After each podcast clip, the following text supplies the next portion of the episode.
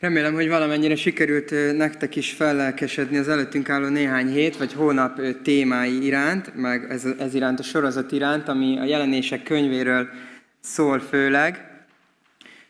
Hoztam néhány képet is majd, amit szeretném, hogy megnézzünk együtt, és köszi Adorján, hogy végül is felolvastuk az első fejezetet a jelenések könyvéből, ami jól bevezette ezt az egész sorozatot tulajdonképpen. Én is hoztam néhány olyan gondolatot, vagy olyan háttérinformációt, ami talán jobban árnyalja nekünk a mai ige szakasznak az üzenetét. És olvastuk azt, hogy ezt a könyvet, a jelenések könyvét János írta, ugye ez az a János, aki Jézussal együtt járt, az egyik tanítvány, aztán később az egyik apostol. És a könyv a Biblia legvégén van, és nem csak így fizikailag a legvégén, hanem időrendi sorrendben is a legvégén. Ez, ez a könyv a leg, régebb, vagy igen, legkésőbb keletkezett a bibliai könyvek közül, tehát olyan körülbelül Krisztus után 90 és 100 között tehető, valakik 95-re beállítják ezt a dátumot. És ebben az időszakban tudjuk azt, hogy János apostol, ahogyan olvastuk is, egy szigeten van, és idehoztam nektek egy térképet, ami a mai Törökországot ábrázolja, és mellette van ugye az égei tenger itt a legszélén, és Patmos szigete, ahol János tartózkodott, az valahol itt van ezen a kis részen. Egy nagyon kicsi szigetről van szó, igazából egy ilyen kis sziklás terület. És itt a térképen bejelölve látjátok is ezt a néhány gyülekezetet, ami, amiknek szól igazából az egész jelenések könyve, meg Jézusnak ez a néhány levele is, amikben ki igazítja, vagy útba igazítja a gyülekezeteket bizonyos dolgokkal kapcsolatban.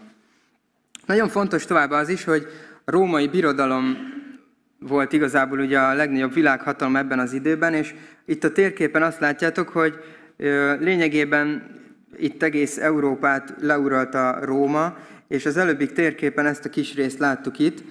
Ez egy Ázsia nevű tartomány volt a római birodalomban, és ugye itt van Izrael területe eredetileg, de ugye, ahogy a kereszténység terjedt, és a gyülekezetek alakultak ki, egészen ugye Ázsia, és aztán ugye Rómában is mindenhol voltak gyülekezetek de ezen a, ebben a térségben vagyunk, amit itt bejelöltünk.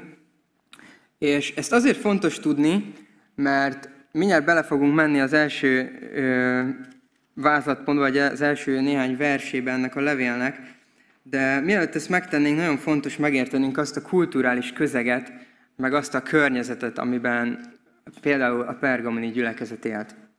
Mert hogy egész a, a császári birodalom ugye kiterjedt erre az egész területre, és Pergamon, ott Ázsiának az egyik részének egy ilyen nagyon, nagyon jelentős városa volt, vagy fővárosa volt, és ebből kifolyólag aztán rengeteg templom volt, rengeteg épület, építmény, amiket különböző isteneknek emeltek ott a, a, hát egy hegyen, mert Pergamon tulajdonképpen egy hegyen lévő város, ezt is majd mindjárt látjuk.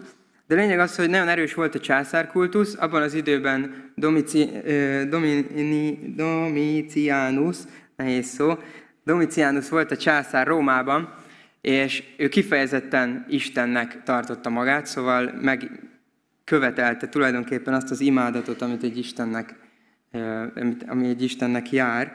És pont ez nagyban hatott ugye az egész birodalomra is, de különböző városokra, tartományokra és így Pergamonra is. És egyébként még volt mindenféle más istenségnek, például Zeusnak is oltára meg temploma Pergamonban. Viszont, és most fogunk belenézni mindjárt ebbe a levélbe egészen konkrétan, mégpedig a 13. verssel, hogyha ez előttetek van. És ott azt olvassuk mindjárt, hogy tudom, hogy hol laksz, ahol a sátán trónja van, de nevemet megtartod. És ebben a gyülekezetben Jézusnak ez tulajdonképpen az első szava, ez tulajdonképpen az első üzenete, hogy tudom, tudom, tudom, hogy mi van veled, tudom, hogy hol vagy. És ismerve igazából Pergamonnak a, a környezetét, meg ezt a kulturális közeget, amiben voltak,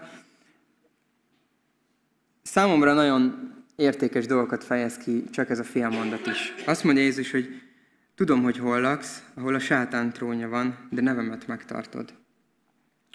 És így elsőre, ha ezt így olvassuk, akkor nem igazán tudjuk, mi az, hogy, mi az, mi az, hogy a sátán trónjánál lakik, Pergamon. Vagy ugye, ha tudom, hogy hol laksz, azt szoktuk úgy is használni, hogy ilyen fenyegető a hangsúlya, hogy hát tudom, hogy hol laksz, és akkor megkereslek. De Jézus itt egyáltalán nem erre, erre gondol, vagy erről beszél. Hoztam egy panorámát az akkori Pergamonról. Ez egy hegy tulajdonképpen, egy hegynek a teteje, és, ha, és amennyire látjátok, tele van ott építménnyel, meg ezzel a színházzal, és aztán itt a jobb oldalán a képnek pedig van egy oltár, amire kicsit ráközel, ez a mai Pergamon területe, tehát ez a vá... így néz ki ma, ez egy hegynek a teteje, és a színház tulajdonképpen, amit látunk itt a jobb oldalon, itt pedig szembe, ami megmaradt belőle valamennyire. És aztán szeretném kiemelni ennek a panorámának itt a jobb oldali részét, ami tulajdonképpen egy Zeus oltár, és egészen döbbenetes ilyen életszerűen látni egy ilyen oltárt, ez egy hatalmas épület volt, ahogy az emberek nagyságát is látjátok, nagyjából olyan százszor százas, vagy körülbelül ilyesmi nagyságú építmény, és közepén pedig egy hatalmas oltár, ahol ugye ott állatokat vágtak le, előtte vitték oda, és áldozták fel Zeusnak. És igazából ez lehet az egyik olyan része Pergamonnak, amire ez a szakasz utalhat, hogy a sátán trónusa. Hiszen itt az emberek, ez, ez, ez az oltár maga egy olyan jelentős építmény volt, ami, amit nem lehetett figyelmen kívül hagyni. Ma egyébként Berlinben külön létezik egy Pergamon múzeum, ahol van egy rekonstrukció ennek az oltárnak, és meg lehet nézni ezt az építményt. Valamennyire ilyen csodának is tartják az akkori világból a jellegzetességnek. És ez csak azért fontos, mert ahol ilyen mértékekben megy a bálványimádás, és ilyen mértékekben megy az, hogy egy, egy nem létező istenségnek áldoznak fel dolgokat, és ilyen mélyen benne van az emberekben, meg az emberek kultúrájában ez a bálványimádás, ott gondolhatjátok, hogy milyen keresztény gyülekezetet plántálni, meg vezetni, meg annak a növekedését elősegíteni. És ez csak az egyik oltár, nyilván még voltak más templomok is, ahogyan említettem, de nehéz, nehéz lelki helyzetben van ez a gyülekezet. Nehéz lelki helyzetben van ez a város, hogyha a, a hívőket nézzük. És nagyon tetszik nekem ebben a levélben, de úgy gondolom, hogy a többiben is, hogy tulajdonképpen Jézus szól ugye a gyülekezetekhez, vagy a gyülekezetek vezetőihez. A lényeg az, hogy a gyülekezeteknek szóló üzenetek hangzanak el ezekben a levelekben. És a lelki vezetésnek és kiigazításnak, meg megerősítésnek olyan iskola példája, amik azt gondolom, hogy már magában a módszertanban is sokat taníthatnak nekünk, de maradjunk még egy picit ennél az első gondolatnál, és ezekkel a háttérinformációkkal gondoljunk egy picit bele. Mi az, amikor Jézus azt mondja, hogy tudom, hogy hol laksz, ahol a sátán trónusa van, de ragaszkodsz a nevemhez. Amikor nagy nehézségben vagyunk, vagy amikor valakinek elpanaszoljuk a dolgainkat, vagy az, hogy milyen viharok vannak most az életünkben, vagy mik terhelnek bennünket, akkor, akkor talán jó leső érzés az, amikor valaki ezt ugye végighallgatja, és akkor utána a válladra teszi a kezét, és azt mondja, hogy tudom, Tudom, hogy mit élsz át, meg tudom, hogy min mész keresztül. És úgy érzem, hogy Jézus egy kicsit ezt akarja kifejezni Pergamon felé, ebben az első mondatában. Az, hogy tudom, hogy hol laksz, ahol a sátán trónusa van, és nem tagadtad meg a hitet, hanem megtartottad a nevemet. És három dolog az, amit számomra kifejez ez a kis gondolat, ez a félmondat. Az egyik az, hogy Jézus azt mondja, hogy tudok a körülményeidről. És tudom, hogy ott vagy, ahol a sátán meg a gonosz erővel munkálkodik de tudok rólad, nem kerülted el a figyelmemet. Még mindig, még mindig minden, ami ott történik, a tudtommal történik. Még mindig tudok arról, hogy mibe vagy benne. És nagyon érdekes az, hogy tudjuk, ezt külön itt nem mondja, de tudjuk arról, hogy Jézus ugyanúgy úr abban a helyzetben is. Jézus ugyanúgy úr a mi életünkben is, a nehézségekben, meg a viharokban, és bármelyik helyzetben. És egészen döbbenetes az, hogy ahol a sátán trónusát emlegeti, ahol a sátán központilag munkálkodik akár abban az időszakban, azt mondja, hogy én tudok erről, és ott vagyok, és ott is úr vagyok. Ahol a, ahol a gonosznak a, a, a, az ereje koncentrálódik, én ott is úr vagyok. Mert hogy Jézus azt mondta, hogy a Péter vallástétel után az egyik evangéliumban, hogy az az egyház, amit én alapítok, azon a pokol kapui sem fognak diadalmaskodni. Hanem én vagyok annak az ura. Szóval kifejezi azt, hogy tudok a körülményeidről ez a kis gondolat. Kifejezi azt is, hogy örülök annak, hogy ragaszkodsz hozzám. És szerintem ez egy nagyon fontos dolog, hogy a, ezekben a levelekben Jézus nem azzal kezdi, hogy mint aki fölment a mennybe, tökéletes király, és amúgy is tökéletes ö, istenség egy, egyből elkezdi kijavítgatni mindenben ezeket a gyülekezeteket, hanem kiemeli azt, hogy mi az, amiben, amiben jól csinálják. És ez egy fontos lelkület, és azt mondja itt Jézus, hogy örülök annak, hogy annak ellenére, hogy ott vagy, ahol a sátán trónusa van, ragaszkodsz hozzám. Jó, hogy ezt csinálod.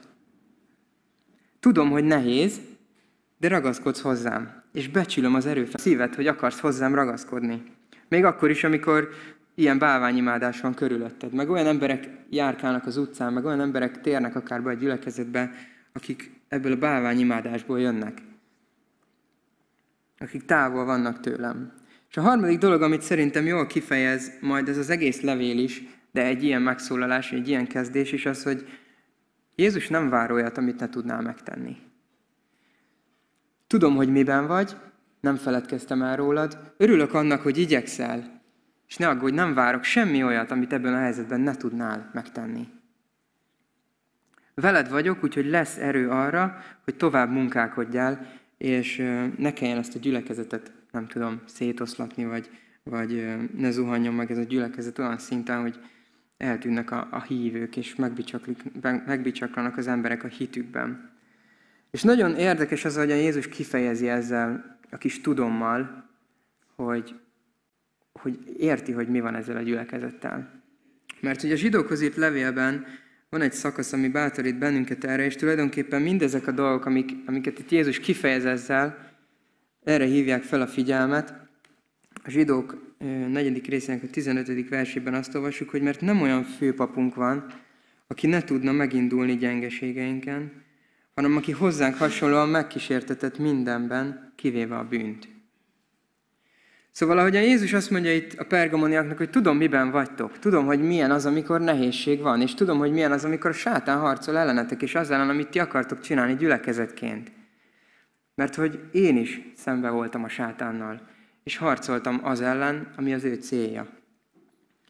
Szóval Jézus pontosan tudja, hogy mi vesz körül bennünket, és ez azért is fontos számunkra, mert azt gondolom, hogy sok helyzetben át tudjuk érezni, még ha nem is ilyen mértékben azt, hogy, hogy ellenséges közegben vagyunk. Hogy ellenséges közegben vagyunk, amikor a hitünkről van szó. Akár ha a kollégáinkra tekintünk, akár az emberekre, vagy végnézünk egy városban az óriás plakátokat, vagy akármi, hogy azoknak mi az üzenete, vagy hogy mi a divat ma, akkor a világ nem Istenre mutat. Nem arra mutat, hogy hogyan lehet megerősödni a Krisztusban, és a benne való bizalomban, meg hitben. És pont ezért találjuk magunkat sokszor abban a helyzetben, hogy egy idegen közegben vagyunk, egy idegen kultúrában vagyunk, ebben valahogyan ragaszkodnunk kell Jézushoz. Ragaszkodnunk kell ahhoz, amit tőle láttunk, amit tőle kaptunk, amit tőle hallottunk, amit vele megéltünk. És bátorítalak benneteket arra, bátorítom magamat is, hogy tudjunk úgy élni ezekben a közegekben, hogy kultúra teremtők vagyunk. Hogy kultúra formálók vagyunk. Mert hogy aki a közelünkben jön, vagy aki velünk beszélget, az, az talán látja azt, hogy mi képesek vagyunk megbocsátani, mert tudjuk, hogy mi az, hogy megbocsátanak nekünk. Vagy tudják, vagy, vagy látják, hogy érzik azt a jelenlétünkben, hogy nekünk van békességünk Istennel. Vagy látják azt, hogy a mi életünk biztonságban van, mert nem csak a fizikai dolgokat látjuk. És hogy megingathatatlan a mi hitünk, egyáltalán az életünk talán, és őszinteség van benne, ha Krisztus van az életünk és a szívünknek a középpontjába. És mindaz, amit élünk, ez lesz, a, ez lesz a kultúránk. Nekünk talán egyénileg is, és gyülekezetként is. És Jézus hív arra, hogy abban az ellenséges közegben, amiben néha vagyunk, és, és, a, és sok támadás ellenére őrizzük meg ezt a kultúrát. Őrizzük meg mindazt, amit tőle kaptunk. Azokat az értékeket tartsuk fontosnak, és tudjuk megélni is.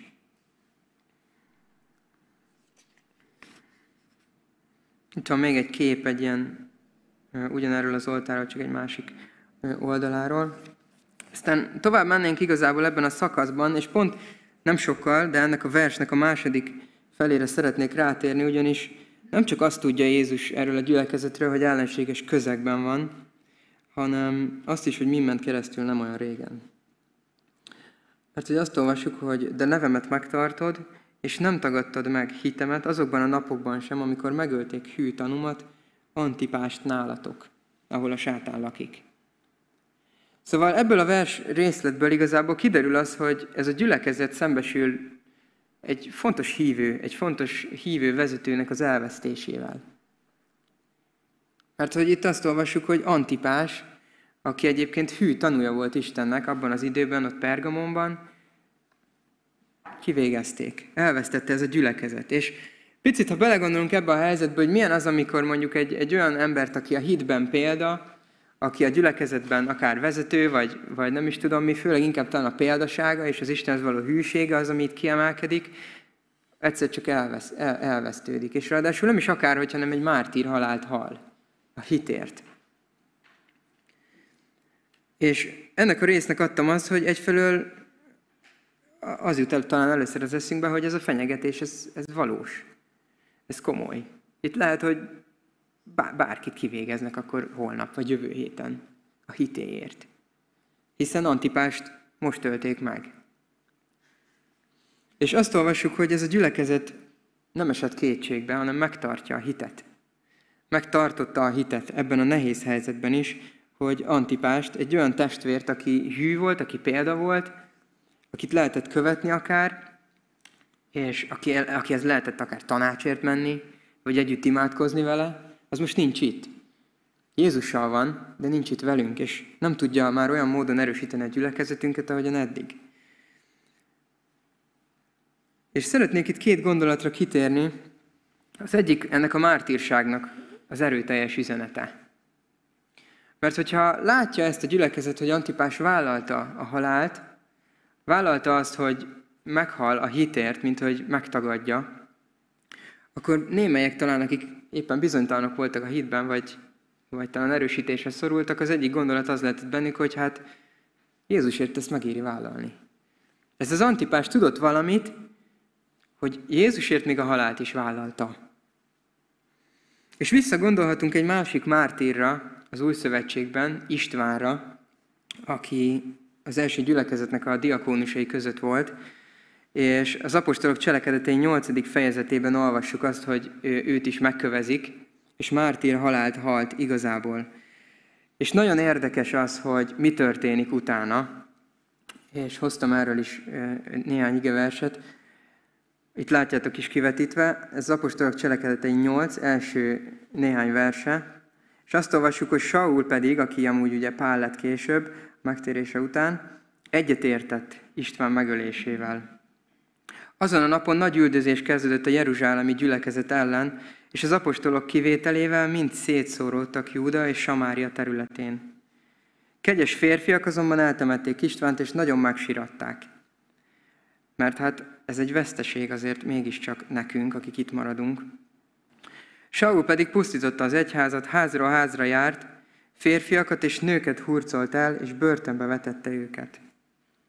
És aztán mit olvasunk a negyedik, negyedik versben? Akik pedig szétszóródtak, elmentek és hirdették az igét. Akik szétszóródtak, elmentek és hirdették az igét. És talán ez a legfontosabb gondolat azzal kapcsolatban, hogy mi az, amikor valaki vállalja a halált is Jézusért. Ezek talán nagy szavak, de látunk ilyet a Bibliában.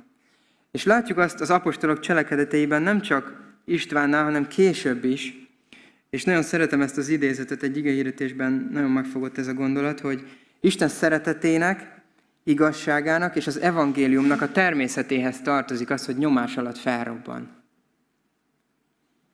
Isten szeretetének, igazságának és az evangéliumnak a természetéhez tartozik az, hogy nyomás alatt felrobban.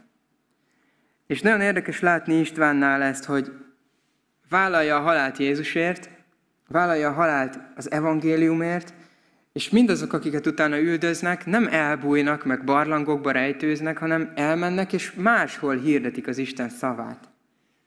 Az evangélium felrobban, a Szentlélek viszi szana szét azt az üzenetet, és azt a szeretetet, amit Isten az ő fiában megmutatott és kifejezett a világ felé. És ugye itt olvasunk Saulról, aki aztán később szintén megtért, és pálapostolként felforgatta a világot tulajdonképpen. És, és az apostolok cselekedetének a vége fele ő maga mondja azt, Ő maga mondja azt, aki átélte Sa, Sa Istvánnak a mártír halálát, hogy hát nem értitek? Jézusért nem csak megkötöztetni vagyok hajlandó, hanem vállalom a halált is. Amikor ugye aggódnak miatta is, hogy ne menjen Jeruzsálembe. Pünköstkor. Hogy Pál megérti ezt. És jó lenne nekünk magunknak is megérteni és fellelkesedni abban, hogy nem csak ez az élet van. Nem csak ez az élet van, hanem ezután van még inkább élet. Nem csak a fizikai dolgok vannak, nem csak az, ami körülvesz bennünket, hanem Jézus vár bennünket egy sokkal jobb helyen.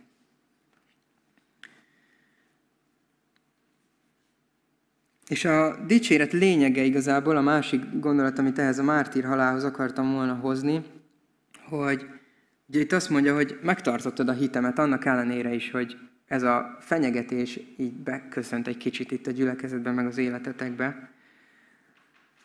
szóval nem, nem csüggettetek el attól, mert Antipást feláldozták, és nem csügge, vagy, fel, vagy nem feláldozták, hanem kivégezték, és nem tértetek el a hittől se, nem lettetek gyávák, hanem vállaljátok továbbra is a hitet.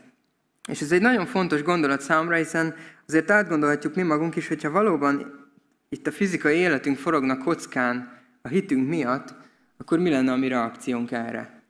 Vajon elcsüggednénk, és akkor így elkopnánk a, a gyülekezetből, meg így a hitből? Vagy mi magunk is megerősödnénk, és vállalnánk tovább a hitet, sőt, még inkább megerősödve hirdetnénk az evangéliumot? És szerintem ez egy nagyon fontos figyelmeztetés és bátorítás is, hogy oké, okay, ez a gyülekezet átélte ezt a veszteséget, ezt a nehézséget, ezt, ezt, a, ezt a komolyságát a hitnek, meg az életnek. De, de folytatták a szolgálatot, és folytatták a, a, az Istenbe vetett bizalmat, és tovább erősödtek ebben. És szeretném ezt egy kicsit párhuzamba állítani azzal, amikor mi magunk élünk át úgymond traumákat. Ugye traumáknak mondhatunk olyan dolgokat is, amik nem kifejezetten rosszak, csak nagy hatással vannak az életünkre akár. Lehet, de lehet alapvetően ez egy betegség, vagy munkahelyi nehézség, de valami fajta nagy hatással van ugye az életünkre, az is, hogyha például ugye kisgyerekek lesznek a családban, vagy elvesztünk egy idősebb családtagot, aki mondjuk aktívan része volt az életünknek. Hogyan reagálunk hitben ezekre a helyzetekre? Mert Jézus azt mondja, hogy értem, tudom, átérzem mindazt, amin keresztül mész, tudom, hogy mi van benned, tudom, hogy mire van szükséged ebben a helyzetben, de közben várja azt is, hogy szálljunk vissza a ringbe, miután átéltük a dolgokat. Hogy szálljunk vissza a ringbe, és folytassuk az érte való munkálkodást, az evangélium hirdetését, a gyülekezet építését, a szolgálatot, mert hogy nem szállunk ki, mert hogy az élet Krisztusban van. Nem szakad meg a hitünk, nem szakad meg a munkánk, az életünk attól, mert átélünk valamit. Változunk, de Jézus vár vissza bennünket a vele való járásba, ha esetleg kiszakadnánk egy-egy ilyen helyzetben. És aztán rátérnék arra is, ami igazából itt az utolsó vázlatpont, és a levél maradék része, kicsit hosszabban leírva, az a kevés panasz, amit Jézus ennek a gyülekezetnek mond. És nagyon érdekes, ahogyan fogalmaz, és szeretnék egy kicsit belemenni egy-két névbe itt, amit talán jó, ha megértünk. Ugye az egyik, amit előkerül, hogy ahogy olvastuk, olvasta Adorján is ezt a szakaszt, Bálám tanítása. Meg Bálámnak a helyzete, amit itt az új szövetség végén egy-két írás emleget negatív példaként. De idézzük egy picit fel Bálámnak a történetét. Ugye Izrael kivonulásban van Egyiptomból, vagy vándorlásban van a pusztában, talán már inkább ö, előre haladott állapotban. És Moab síkságán letelepedik az egész nép, az Isten gyülekezete, Izrael. És Moab királya hallott Bálámról, aki az Istennek egy profétája volt. Azt tartották Bálámról, hogy akit megáld, az áldott lesz, és akit megátkoz, az átkozott lesz. Hát Moab királyának jól jött volna, hogyha elhívja ezt a Bálámot, és ő megátkozza Izraelt, és akkor kicsit megtörik Izraelnek a, a védelme talán, vagy az, a, az az előrehaladása, ami az ígéret földjének a meghódítása felé e, éppen aktív. És akkor ez a Moab király elhívja Bálámot, és Bálám másodikra el is megy, de Isten azt mondja neki, hogy csak azt mondhatod, amit én mondok. csak azt mondhatod, amit én engedek. És Bálám elmegy, és aztán többszöri próbálkozásra át, átok helyett áldást mond Izrael népére. Hát Moab király nyilván tajtékzott a, a, a dütől, hogy mi, miért történik ez így, hiszen azért hoztalak ide, hogy megátkozz ezt a népet, te pedig többször megáldottad. És ha még csak ezt nézzük Bálámból, akkor azt mondhatnánk, hogy hát Bálám egy, egy engedelmes próféta, valahogyan Istennel is megvan egy kapcsolata, hiszen akit megáldott, az áldott lesz, akit megátkozott, az átkozott lesz. Megtörténik az, amit ő profétál. Mi a baj ezzel a Bálámmal? De aztán, ha tovább olvassuk a negyedik Mózes, Mózesnek a negyedik könyvét, akkor, és nagyon figyelmesen haladunk benne, akkor rájövünk, hogy mi is a probléma Bálámmal. Mert hogy azután, hogy megáldotta Izrael többször Moab királynak a társaságában, utána tudta ő jól, hogy hogyan lehet ezt a népet csapdába csalni. És utána azt tanácsolta Bálám ennek a királynak, Moab királyának, hogy hívja meg Izrael fiait az ő isteneik áldozati lakomáira, és aztán ez így is történik, Izrael fiait elhívják erre az áldozati lakomákra, ahol ugye bálvány áldozatokat áldoznak, vagy bálványoknak áldoznak áldozatokat, és aztán ott paráznaság van, meg mindenféle dolog van, és a moábi nőkkel paráználkodik a nép, és emiatt kerül aztán Isten haragja Izraelre. Szóval ez az, ami az egész képet mutatja Bálámról, és talán azt fogalmazhatnánk meg vele kapcsolatban, hogy ilyen két életű, vagy olyan hát alattomos, ravasz, hiszen amikor profétaként megjelenik, hogy áldást vagy átkot mondjon, akkor ellátja a feladatát úgy, ahogyan kell Isten szerint is. Viszont amikor kilép ebből a szerepből, úgymond, akkor már ott van a, hát nem tudom, ez a szívnek egy ilyen raga, ravassága vagy romlottsága, hogy kicselezi igazából úgymond Istent, és így vezeti rosszra Izraelt, hogy máshogyan viszi őket romlásba. És ez egy nagyon fontos figyelmeztetés, meg tanulság szerintem, hogy, hogy mondhatnánk azt, hogy ne legyünk kétéletűek, de sokkal inkább utal ez arra, hogy ne csak vasárnap legyünk itt keresztjének, ne csak vasárnap legyünk Krisztus követői és gyermekei, hanem a mindennapokban is, mert amikor kilépünk a hitből, meg kilépünk abból a Krisztussal járásból, amiben benne kellene lennünk, akkor könnyen okozunk romlást. És azt mondja itt, hogy vannak ilyen emberek, akik ehhez hasonlóan viselkednek Pergamonban, akik Bálám tanítását tartják, és megcsalják a hívőket, megcsalják azokat, akik Krisztust akarják követni. És a másik csoport itt, amit megnevez igazából Jézus, és amivel kapcsolatban van panasza, azok a nikolaiták. Nekik nem fogok hosszú történelmet festeni most elétek, elég azt tudnunk róluk, hogy, hogy ők ilyen kever tanítást vallók, már akkoriban is megjelentek mindenféle egyéb irányzatok a, a kereszténységen belül akár, meg persze azokat elferdítve egészen más dolgok is. És talán ugye, ha visszamegyünk a gondolatsor elejére, és látjuk, hogy Pergamonban mennyi más istenség és tanítás volt, akkor nem csoda az, hogy voltak olyanok, akik egy kicsit kutyulták a hitet. Ezek a nikolaiták ilyen kutyuló emberek, akik összekeverik a dolgokat. És már az evangélium, ami ami, az ő, ami, ami a gyülekezet életében volt, némelyeknek a szívében megfakult meg, meg összekeveredett más dolgokkal, és kompromisszumokba mentek bele a hitben. Ugye ma is körülvesz bennünket elég sok dolog, meg üzenet ezzel kapcsolatban, akár a, halljuk azt is, hogy hát mindegy, miben hiszel, csak higgyél valamiben. Ugye? Meg hogy hát igazából mindenki a mennybe jut, meg angyallá változik, meg nem tudom, vannak ilyen mendemondák, amiknek aztán vagy igaz, van, van igazság alapjuk, vagy nincsen. Talán leginkább semmilyen igazság alapjuk nincsen. De a lényeg az, hogy próbálják a hitet így megfertőzni mindenféle ö, egyéb dologgal, és, és beleférkőznek akár a mi hitünkbe, vagy gondolkodásunkba is, ha nem vesszük észre. És itt figyelmezteti igazából Jézus ezt a gyülekezetet, hogy ezt a tanítást ezt ne kövessék, ezt ne is tűrjék ott meg. Ne legyenek kompromisszumok a hitben. És ez a másik dolog, hogy, hogy fontos ezt megértenünk, hogy, vagy kikutatnunk talán a saját szívünkben is, hogy mik azok a területek, amikben a legkönnyebben kötünk kompromisszumot. Hogy mik azok a területek az életünkben, amikben kicsit félretoljuk néha azt, amit az igében olvasunk. És akkor csinálunk valami mást, vagy valami hasonlót, vagy amivel talán azt mondjuk, hogy Hát Istenek talán ez még belefér. Hol keressük ezeket? A kapcsolatainkban? Lehet, hogy van ilyen. A pénzben? Lehet, hogy van ilyen pénzügyi dolgokban. Vagy esetleg más administratív dolgokban. Fontos ezt így a szívünket megvizsgálni ebben, és megkeresni azt, hogy mi az Isten akarata, mi az Isten vezetése ebben, hogy a mi szívünk tiszta maradjon, és kompromisszumok nélküli. És nagyon érdekes az, ahogyan ugye ez a gyülekezet reagálhat erre a levélre, arról sajnos nem tudunk, hogy mi történik Pergamonban ezután levél után.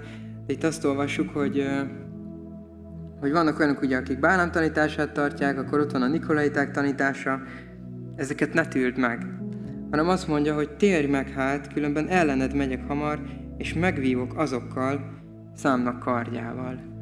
Szóval nem is azt mondja Jézus, hogy akkor nem tudom, rajtatok gyülekezetként lesz az ítélet, hanem azokkal fogok megvívni, akik ezt a tanítást tartják. De mégis az, mégis az egész gyülekezetnek szól ez a levél, és mégis azt mondja, hogy ellenetek van panaszom, és ez nagyon jól rámutat arra, hogy, hogy ez, egy, ez, egy, ez egy ösztönzés. Jézus nem úgy akarja ezt a gyülekezetet megfedni, hogy nálatok van Bálám tanítása, meg Nikolaiták tanítása, veletek már nem is kell foglalkozni, már nem is éri meg. Hanem ez a kevés panaszom van ellenetek, és ebben törekedjetek a tökéletességre, mert nem vagytok távol.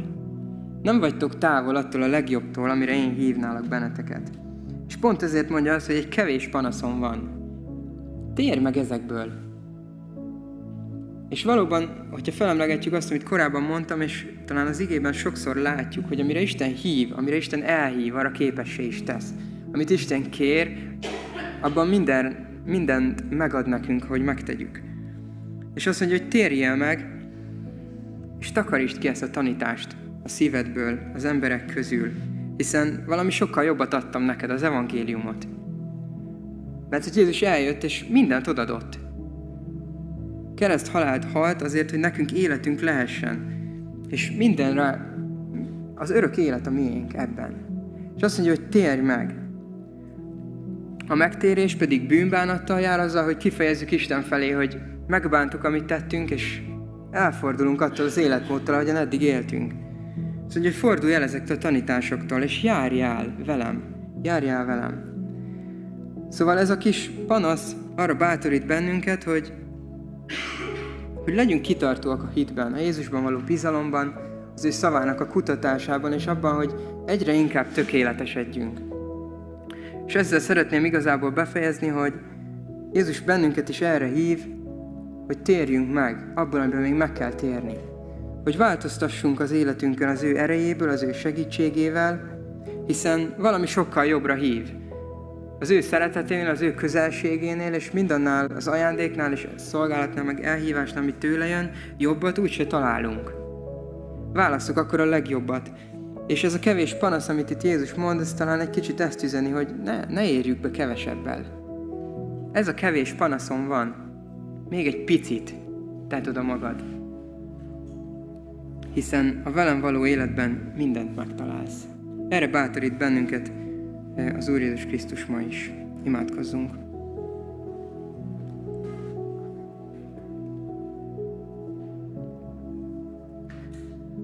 Jézus, köszönjük neked ezt az üzenetedet, köszönjük neked ezt a szavadat, és azt, hogy amikor te megszólalsz, akkor nem csak annak van önmagában üzenete, hanem mindig saját magadról is elmondasz valami nagyon fontosat. És köszönjük neked azt, hogy, hogy neked nincs újdonság, amit mi átélhetnénk. Te ismered, ismersz minden mélységet. Köszönjük azt, hogy vállaltad értünk a kereszthalált. Vállaltad azt, hogy, hogy megaláznak, hogy gyaláznak, hogy olyan méltatlan helyzetbe kerülsz miattunk, értünk, helyettünk, ami, ami vállalhatatlan szinte. És köszönjük azt, hogy ezzel fejezted ki a te nagy szeretetedet, és azt, hogy, hogy a szívünkre, szívünket szeretnéd. És megvalljuk neked, hogy szeretnénk is, mi is odadni a szívünket neked, szeretnénk, hogy te vezess bennünket, és mindaz, amit tőled kapunk, az legyen élővé az életünkben, legyen életteremtő a, a, a, abban a közegben, ahol vagyunk, ha tudjam veled való kapcsolatunk világítani az emberek között, a világban, lehessen a gyülekezetünk élete is ilyen, és, és arra kérünk, hogy vezess bennünket, legyen meg ez a kapcsolatunk veled, hogy megmutatod, hogy mi a következő lépés. Hogy lássák az emberek, hogy benned állunk, hogy biztos az a talaj, amin a mi hitünk van. Hadd lehessünk mi is ilyen csillag, mint ahogy ezek a gyülekezetek lehettek talán abban a kultúrában is, a római birodalomban. Hadd világíthassunk, hogy, hogy az emberek rád ismerjenek és veled találkozhassanak. Ezt kérjük a te nevedben. Amen.